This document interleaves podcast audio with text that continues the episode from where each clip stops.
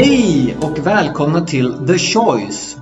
The Choice, det är ett antal samtal om de här viktiga vägvalen vi står inför när det gäller just hållbarhet. Vi som samtalar det är jag själv, Greger Berglund, och jag har tagit med mina kollegor Hanni Hed och Conny Wadbro från CGI som är ett konsultbolag inom IT och affärsverksamhet. Men för att få lite styr på det här samtalet så har vi också med Anna Jelistratova och eh, Rosman Yahya som eh, till vardags arbetar med hållbarhetsfrågor på det globala polymerteknikkoncernen Trelleborg AB. Eh, de här samtalen som vi har de är synnerligen fria i formen men vi tar också avstamp för ordningens skull i Anna och Rosmans bok Vägvalen för hållbar utveckling som ges ut av studentlitteratur. Så välkomna till The Choice Hoppas det blir givande att lyssna på våra samtal och tankar.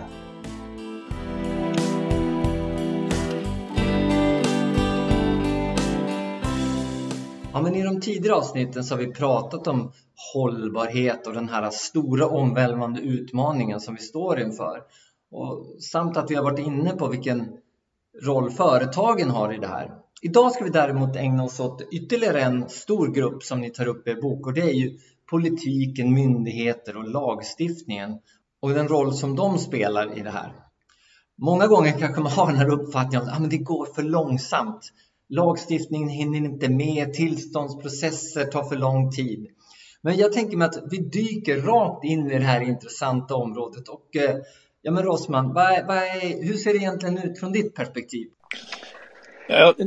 Om man jobbar i stora verksamheter eh, som, som Anna och jag gör då, då, då ser man ju att det verkligen håller på att hända saker nu när det gäller de här stora utsläpparna som till exempel de industriföretagen, sådana som vi själva representerar. Och det är, man kallar det ju just nu för en tsunami av lagstiftning som är på gång från EU. Alltså det har hänt väldigt, väldigt mycket på kort tid. Jag tror alla stora svenska företag sitter och jobbar nu med taxonomin Eh, Eh, som är en helt ny lagstiftning som ska hjälpa investerare då att eh, hitta var hållbara verksamheter finns. Va? Det är inte så lätt och det är en rätt så stor grej som kommer att göra skillnad.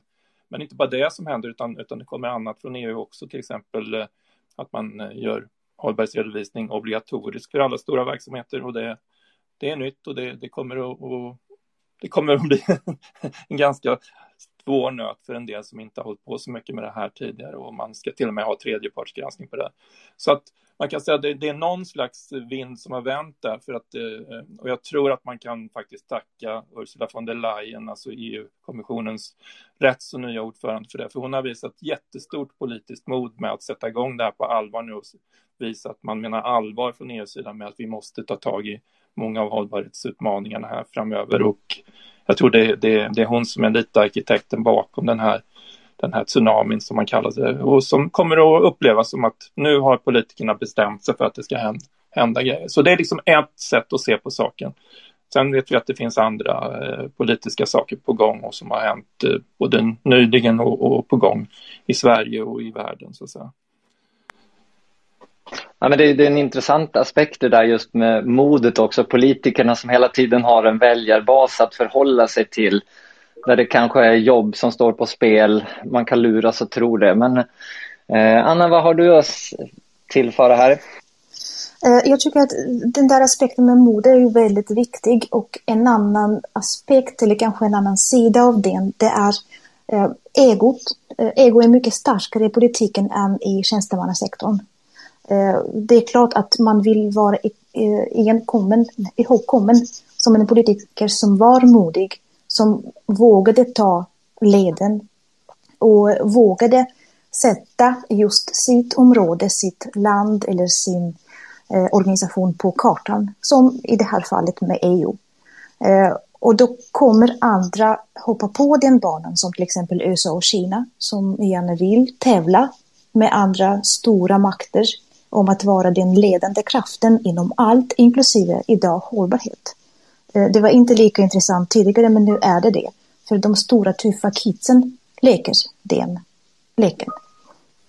Eh, det tycker jag är väldigt viktigt och eh, återigen beror väldigt mycket på vad det är för person som står vid ratten. Om det är den personen, den politikern som vågar ta steget och agera och kanske eh, trampa på några ton men samtidigt vinna poäng på kort sikt.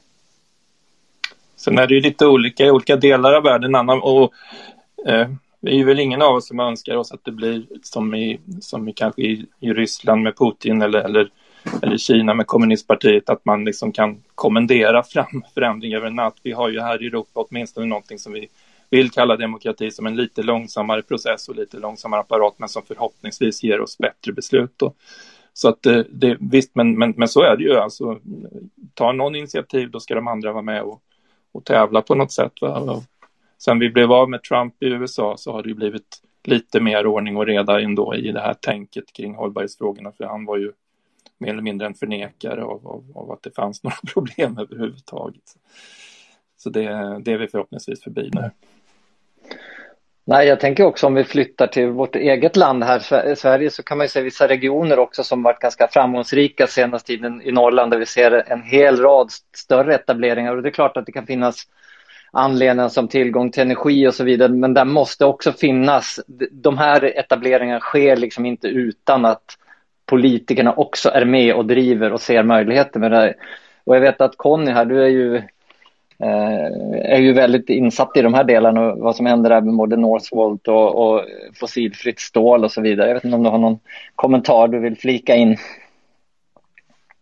Ja, men det är intressanta diskussioner med politiken här. Eh, vi ser ju till exempel då eh, utifrån Northvolt och Green Steel och så vidare så har ju den på den kommunala nivån eh, framlyfts väldigt, väldigt positivt och man ser ju här, det här är ju ett sätt att få sysselsättningsgrad i kommuner som har haft det lite tufft.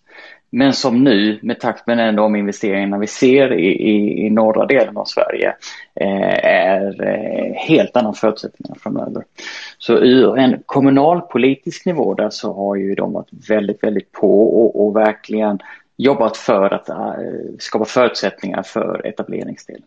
Men sen är ju en, en politiskt sett är ju det här knepiga frågor. Det finns många argumentation och, och en, en, utmaning tycker jag är att, att det är liksom eh, i många fall på, man, man väljs på fyraårig basis och, och, och eh, följer då lite vad väljarna, eh, den populismen som är. Och förhoppningsvis så ser vi ju en, en, en en övergång till att nej, klimatet är ju inte något man kan förneka utan det är ju eh, att, att det sker en förändring utan man verkligen vill kämpa för att, att, eh, jobba med och, och, eh, de här frågorna på en politisk dagordning dagligen och, och, inte liksom bara skjuta upp besluten för det är så viktigt att vi har med oss den politiska dagordningen i detta fallet. Och vi hör ju nästan dagligen på nyheterna eh, den här dubbelbottnade. Man säger å ena sidan man vill vara väldigt klimatdel, eh, klimatpositiv eh, och, och verkligen vill få till förändringarna samtidigt som man då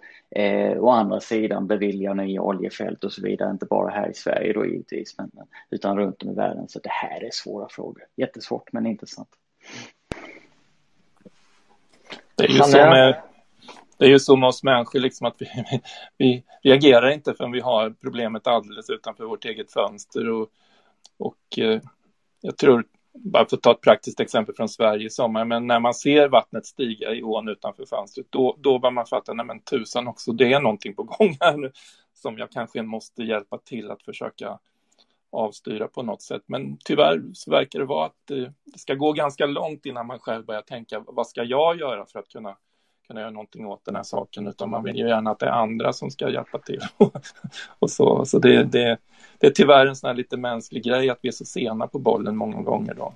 Men de yngre tycker jag ändå har liksom verkligen accepterat att, att klimatet till exempel är någonting som måste jobbas med och, och det är vi som är lite äldre som är, som är sega och som är vana vid att det här ska väl kunna fortsätta ungefär som det har gjort eh, eh ganska länge till då, utan att jag ska behöva så att säga, dra ner på min bilkörning eller eh, flygresande eller lägga om min mathållning eller vad det nu skulle kunna vara som skulle kunna bidra på ett positivt sätt.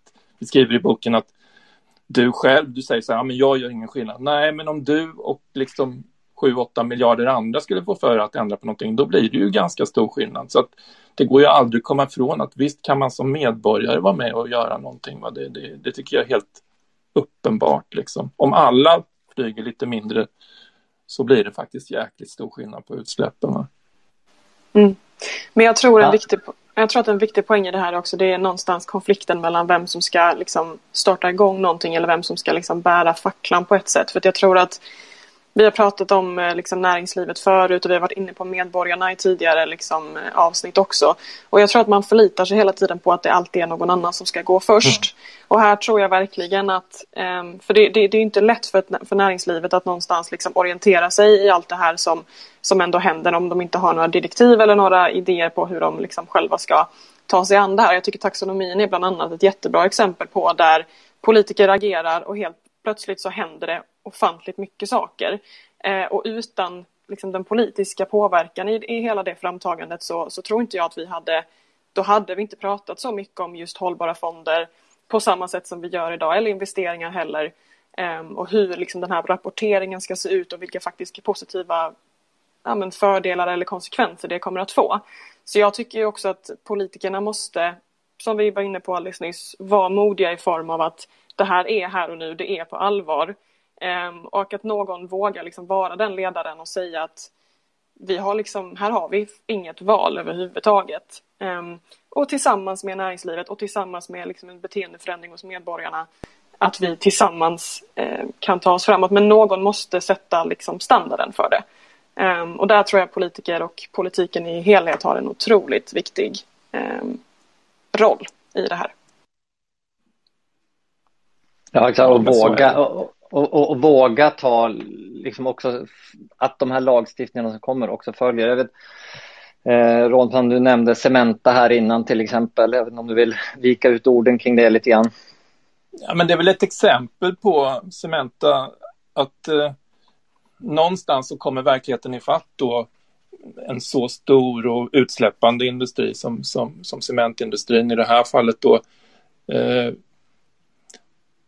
Conny har vi pratat en hel del tidigare också om, om eh, fossilfritt stål. Där har man ju liksom tagit konsekvensen och sagt att om vi får bort eh, eh, utsläppen ur vår tillverkning då kommer ju vi att vara jäkligt konkurrenskraftiga framöver för alla kommer ju att leta efter sådana material som, som ger så lite utsläpp som möjligt. Va?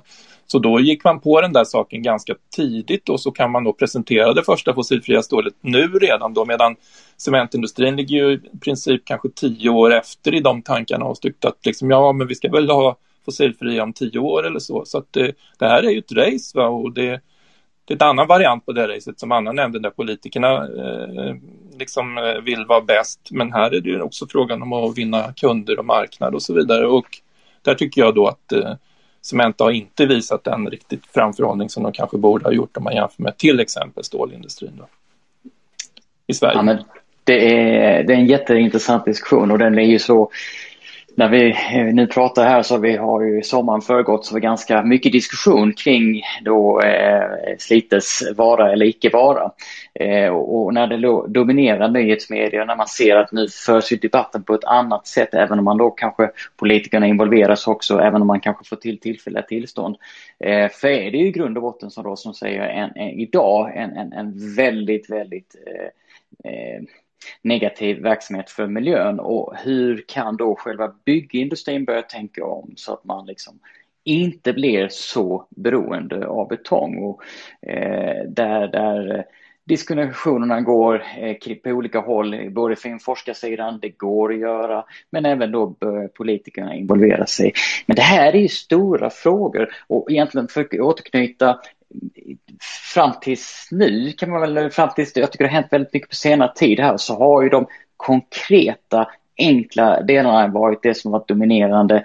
Plastskatten, vi köper inte plastpåsar längre, vi bär hem i vår jättefina eh, kasse som vi, vi har eh, återbrukat där i sig. De här konkreta, vi ska även sortera mer, men de stora frågorna, det vill säga hur får vi eh, fossilfritt stål eh, som nu är på gång, jättepositivt. Hur får vi cementtillverkningen att den blir också fossilfri? Hur får vi transportsystemet att bli fossilfri? De stora frågorna som är svåra att greppa, det har ju gemene man mycket, mycket svårare att ta sig till och därmed så blir de inte alltid den viktigaste på de folkvalda politikernas agenda, är min uppfattning kring det. Mm.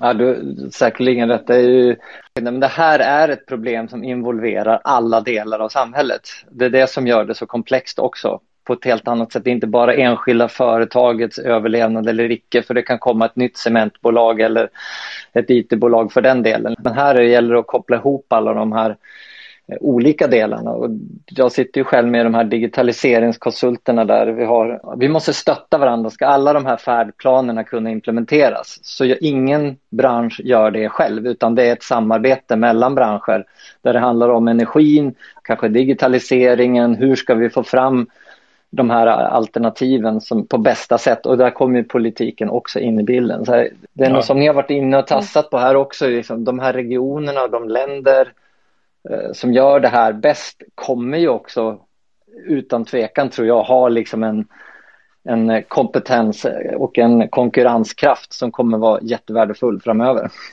Jag bollar över här till eh, Hanne kanske. Ja, nej men jag sitter också och funderar på, nu blir det här kanske lite mer eh, väldigt långt fram i tiden, men det som politikerna någonstans i mina ögon inte får glömma det är att om de inte agerar nu så kommer det fortfarande bli ett bakslag för dem om några år när alla kommuner behöver på olika sätt alltså klimatanpassas eller det blir krav på att man måste göra om både liksom dammar och vallar och allt möjligt. Och det, jag ser inte riktigt framför mig att gemene man kommer gå ut och börja gräva sina egna eh, eller liksom börja åtgärda det här på egen hand. Så det kommer fortfarande vara att vi förlitar oss på att staten ska lösa den typen av problem. Så att ju mer um, ja, men ju mer framförhållning man har och kanske hur tuffare man är idag desto lättare tror jag att man gör det för sig själv som politiker om några år när det istället liksom ramlar ner i kommunerna att nu behöver vi göra, eh, vi måste ha åtgärder och vi, be vi behöver ha olika typer av eh, ja, men sätt att ta oss runt de här problemen som vi någonstans har skapat för oss själva. Så det ligger ju i mina ögon någonstans i politikernas egen intresse också att våga vara tuffa och ställa höga krav för att det kommer bli bakslag för dem eh, annars om x antal år. Det finns ju sådana där jättetydliga exempel på det du beskriver. Han som Malmö, där flera av oss sitter då, där hade ju stora översvämningar för några år sedan och, och, och då konstaterar man ju att eh, allting är ju felkonstruerat. Alltså kommer vattnet då, då får vi jätte, jättestora problem, inte bara i Malmö utan i många svenska städer. Mm. Och, eh, och eh, det finns lösningar på det här och man till och med ritat på lösningar men det kostar jättemycket investeringar och så vidare. Men vad är alternativet? Om man inte gör de där sakerna så kommer det ju så småningom här att stå under vatten och då får man som du säger jätte, jättestora kostnader bara för att försöka liksom fixa till det i efterhand. Mm. Så att eh, det är ju ett exempel. Men eh, allra bäst är ju om vi liksom proaktivt allesammans då kunde hjälpas åt. Precis det som, som Greger är inne på. Att liksom företagen får stå för innovation, finanssektorn får stå för pengarna, medborgarna får ändra sitt beteende, politikerna måste gå först och visa mod som vi varit inne på. Och alla de här grejerna behöver ske. Om, om bara några grupper säger att vi skiter i det här så kommer det inte gå lika bra för då, då hamnar vi i, i, ni vet, kanske då två och en halv grader istället för en och en halv grad till exempel, bara för att ta ett, ett, ett, ett väldigt tydligt exempel och då börjar det hända grejer som vi inte kan föreställa oss idag och, och, och som folk verkligen kommer att reagera på och säga varför har vi inte gjort något tidigare? Precis det du är inne på, Anna. Eh, jag som kommer från Östeuropa eh, där staten gillar att bestämma men inte alltid kanske säkerställer att det finns kunskap och information som behövs för de stora besluten. Eh, brukar vara väldigt imponerad över vilken kraft eh, miljötillståndsansökan har i Sverige. Att en länsstyrelse kan verkligen lägga locket på ett företags planer att utveckla sig i då en kommun eller en eh, län om eh, det finns någon risk för hållbarhet, om man då säger i stora drag, men miljö, den lokala miljön. Eh, jag har hört eh, skräckhistorier, då skräck från företagets perspektiv, där man inte blir beviljad ansökan om att utöka sin verksamhet, som kommer att innebära ökad påverkan, ökade utsläpp där lokalt, men minskade utsläpp globalt. Ute hos kunderna som kanske kör de maskinerna i Kina, i Indien, och då får man inte lov att förorena lokalt så att säga. Jag lägger inga åsikter eller värderingar kring de besluten, men jag tycker det är fascinerande hur starkt eh, den, eh, den sidan av då Sveriges stat kan agera. Och eh, det måste finnas ganska mycket positivt i det, tycker jag det, det, som, det här är ju inte en enpartifråga heller, utan det här är en bred majoritet. Utmaningen med breda majoriteter är ju att, att, att eh, eh ja, vi vet hur det politiska spelet går och det är svårt att få till de här breda majoriteterna.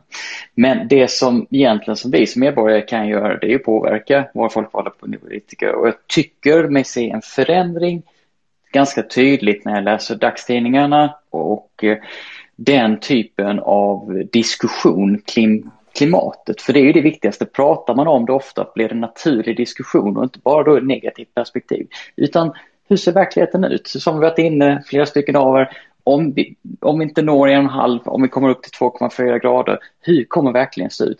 Hur behöver vi anpassa oss redan idag? Och så att det här inte blir en, en, en fråga bara för idag, utan det här är någonting för våra framtida barn och, och familjer helt enkelt. Eh, men samarbete är ju viktigt och att det, är, det här är ett, ett, ett kollektivt helt enkelt. Tänk. Jag har faktiskt haft en liten vision, en sån där som, som jag vet att eh, alla skulle absolut inte gilla det, men jag har tänkt att om man kunde få till stånd en, en, en regering som funkar bra där liksom eh, Magdalena Andersson, Annie Lööf och Märta Stenevi tillsammans kunde liksom resonera om vad som vore bäst för Sverige och försöka liksom agera därefter då och, och vara modiga liksom allihopa. Därför att det är ju liksom kompetenta damer alltihopa. Men man får, om, om, man inte fokuserar på vad som skiljer åt utan det man, som man gemensamt vill och som vi måste lösa tillsammans i samhället så tror jag att man hade kunnat sätta upp en riktigt bra agenda för, för det här landet och de närmaste tio åren eh, om man hade velat det och inte snacka så mycket om, om vad, som, vad, som in, vad vi inte tycker lika om utan, utan bara adressera det som faktiskt behövde göras. Så att Framför allt kanske på hållbarhetssidan som jag ser det. Då. Så det, det hade varit spännande tycker jag för att vi är inte vana vid Sverige är ju ett gubbstyrt land som, som har varit så. Vi är det enda landet i Norden som aldrig har haft kvinnligt statsminister och så vidare. Så jag tycker att det hade varit ett intressant läge i alla fall och en möjlighet att göra någonting positivt politiskt med det här landet istället för att bara liksom fastna i de här eviga diskussionerna som vi har haft de senaste åren. Nej, det är sant. Det är komplicerat, eh, komplicerat läge såklart rent om man nu tittar just på Sverige såklart. Och det är väl inte eh, okomplicerat i andra länder heller. Men det blir svårt. Det blir mycket pekande på de här olikheterna och vad som funkat och inte funkar där och så borde man göra istället istället för att sätta upp gemensamma mål. Det är en, en fin tanke och en fin dröm. Conny, du var på väg att säga något här också. Ja, men det är lite som vi var inne på för en liten stund sedan där. Det här är ju ett sätt att, att få till sysselsättningsgraden. Sverige har enormt bra förutsättningar med en jag tror det är 98 procent av vår energiproduktion är ju fossilfri. Därför är investeringsviljan väldigt, väldigt stor från våra, våra stora företag runt om i världen. Vi har sett många datacenter till exempel. Det är inte så mycket jobb som har etablerat sig i norr. Men vi ser framför allt nu att pengarna flödar in till bolag som Northvolt, H2 Green Steel, Hybrid som redan har börjat producera grön stål. Och det är ju intresse runt hela världen. Volkswagen, Daimler, eh, jättemånga som investerar för de vet att här kan man producera i Sverige med ren energi eh, mycket, mycket bättre och, och, billigare än vad man kan göra runt om i världen. Så det här är en jätteviktig politisk fråga utifrån Sverige, utifrån vår tillväxt och möjligheterna till sysselsättning för, för hela landet helt enkelt. Vi ska inte dyka in i energipolitiken också, men det är ju den är enormt viktig också i det här att vi har en, en jämn fördelning över, över hur energipriser rör sig i landet och så vidare. Men, och det, men det är ju som du säger, vi har ju fantastisk tillgång på grön energi som vi ska utnyttja. Hanne, hade du något som du ville flika in med? Inte kopplat till den frågan. Du får klippa bort det här sen. men men jag, jag har för egentligen, egentligen eh, utifrån det här med grön energi. Eh, vi har ju den här diskussionen not in my backyard. Vi vet ju att ska vi gå från eh, och, och, kunna producera energi i, i, med den omfattning som vi behöver så kommer eh, byggnationen av vindkraftverk till exempel behöva öka mycket runt om i Sverige. Vi har bra tillgång till till fossilfri energi i norr, men södra Sverige som trodde vi kunde förlita oss på, på eh, energi från norr kommer ju inte kunna ha den tillgången och därav så måste vi ju eh, kunna ersätta den med mer sol och vindenergi och därmed den ganska het ja, den, den, den politiskt laddade frågan, var ska alla de här vindkraftverken etableras? Och även, som vi var inne lite på tidigare, snabba upp den tillståndsprocessen. För Sverige är ju ganska långsam i det avseendet jämfört med till exempel då England, även USA, till till exempel att etablera vindkraftverk offshore. Mm. Men det är väl så Conny att, att, att det är liksom baksidan av det som Anna beskrev som en, som en framsida av Sverige. Vi har ju väldigt långt driven kommunal och regional självstyrelse då som kan då sätta krav på industri och så vidare. Och så vidare. Men det gör ju också då att alla de här ärendena då om man vill sätta upp vindkraftverk till havs till exempel, det, det blir en sån evighetsgrej eh, eftersom man måste då respektera alla, alla, alla människors syn på om det här är bra eller dåligt och alla har ju det där att eh, jag tycker inte, det, det, jag vill inte sitta och se på det när jag tittar ut över vattnet och så vidare. Men, men jag menar, det är ju ett av de få sätten vi har som ändå är liksom rent, förnybart och allt det här. Och, så att eh, man måste väl vänja sig vid den här synen att, att det, det kommer att behöva vara så. Framförallt kanske för oss då i södra Sverige som inte har vattenkraft och kärnkraft att tillgå på det sättet. Utan vi måste faktiskt eh, använda, precis som du säger, sol och vind och se, försöka se det lite mer positivt. Vi kan försöka göra det lite mer estetiskt då, alltså om det nu stör så in i helsike att, att man inte har samma utsikt som man har haft i hundra år. Liksom. Ja, men alltså, alternativet är fortfarande att du, du, du har ju välja på att se ett vindkraftverk eller att allting svämmar över där du bor. Så det är ju lite, valet borde vara enkelt kan man tycka. Men, eh, men det är som sagt, det, det, är lättare att se saker på kort sikt än på lång sikt. Och då, då fokuserar du bara på de, de vindkraftverken som står precis utanför dörren och inte den havsnivån som stiger om x antal år. Så det, det, det hänger väl mycket ihop men med... det är ju otroligt egoistiskt. För jag menar, poängen är ju att det här ska bli bättre för våra barn och barnbarn och så vidare. Va? Och det, vi har ingen annan teknisk väg att gå just nu. Vi kan inte ta energi ur luften. Liksom så. Ja, jo, det är det vi gör med vindkraft. Så att eh, det är det vi, vi ska göra. ja, det, det blir ju egoistiskt, men som samtidigt så det finns nog mer i det. För jag såg eh, reportage på tv med någon kommun som ligger eh, högt uppe i Sverige som eh, har en väldigt aktiv grupp invånare som vägrar acceptera vindkraft. Men inte bara för att de inte tycker om hur det ser ut, men även för att de är bittra på staten som inte har investerat tillräckligt i kommunen. Och nu ska de ta eh, ja, nu ska de stå för försörjningen med de fula vindkraftverken utan att få någonting tillbaka. Ja, men helt riktigt, det här är en jätteknepig fråga och jag tror det viktigaste i det här är liksom en, en, en bred kunskapsspridning, vilka möjligheter och som, som ni varit inne på hela, om vi inte tar de här möjligheterna så får konsekvenserna bli mycket, mycket värre. Men det är kunskap, kunskap, kunskap och en, en, en, en viktig diskussion som behövs tas över hela linjen. Eh, och där har ju politikerna en viktig roll att följa upp denna utifrån eh, från eh, den allmänna rapporteringen. Men det är väl en bra... Precis det är väl en bra, liksom, eh, kanske, liksom, kanske lite slutpunkt på det här med diskussionen om politikernas ja. roll. Alltså, vi säger att de ska vara modiga och det måste de vara, men samtidigt måste man ju ta hänsyn till människor och inte köra över mm. folk då, för då får man ju det här med gula västarna, man får den gruppen som Anna just beskrev och så, som verkligen känner att det är ingen som bryr sig om vad jag tycker och tänker. Och jag tänker så ofta det här med, med elbilar, det blir ofta en sån vulgär diskussion kring det, för att alla som bor lite längre ut på landsbygden tycker liksom att jag kan inte köra elbil därför att det, liksom, det, det, det finns inte möjlighet för mig att, att, tanka den här på något rimligt sätt på de vägar jag kör och så vidare.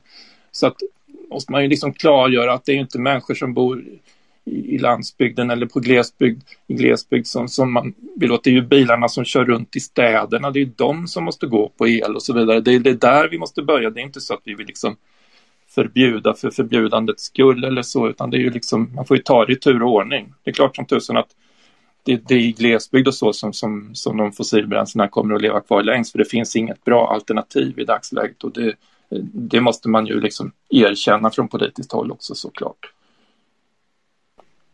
Ja, men det är jätteviktigt och därför vi som har brist i södra Sverige behöver ju helt enkelt inse att vi kan inte förlita oss på, på norr utan vi, vi får njuta av de här vindkraftverken och även mm. vi lever ju ändå i ett ganska eh, solrikt, solrikt del av, av, Sverige också så vi har ju möjlighet att sätta upp solceller väldigt mycket här också. Ja. Så att eh, vi har ju förutsättningar, det finns ju inget annat alternativ. Ja, men jag gillade den, som du sa Rosman, det var ganska bra summering där tyckte jag också av Con, att det handlar om att få upp den här medvetenheten över hela linjen och se det här som ett gemensamt problem och i, i, en gemensam utmaning och i ett större perspektiv. Det var ju det som redan vara... Ted Gärdestad sa redan på, på 70-talet att det var sol, vind och vatten. Han visste vad han ja. pratade om. Ja, exakt. Där hade vi den. Ja. Ja, men det finns väl inget bättre sätt att avsluta det här än med ett härligt citat av Ted Gärdestad. I nästa avsnitt av The Choice fortsätter vi såklart diskutera ur den här boken Vägvalen för hållbar utveckling av Rossman och Anna. Och då har turen kommit till oss själva, det vill säga medborgarna på planeten jorden och de utmaningar som vi själva ställs inför i vår vardag som både konsumenter och medarbetare på bolag och som världsmedborgare. Så att jag ser fram emot det samtalet och säger hej då!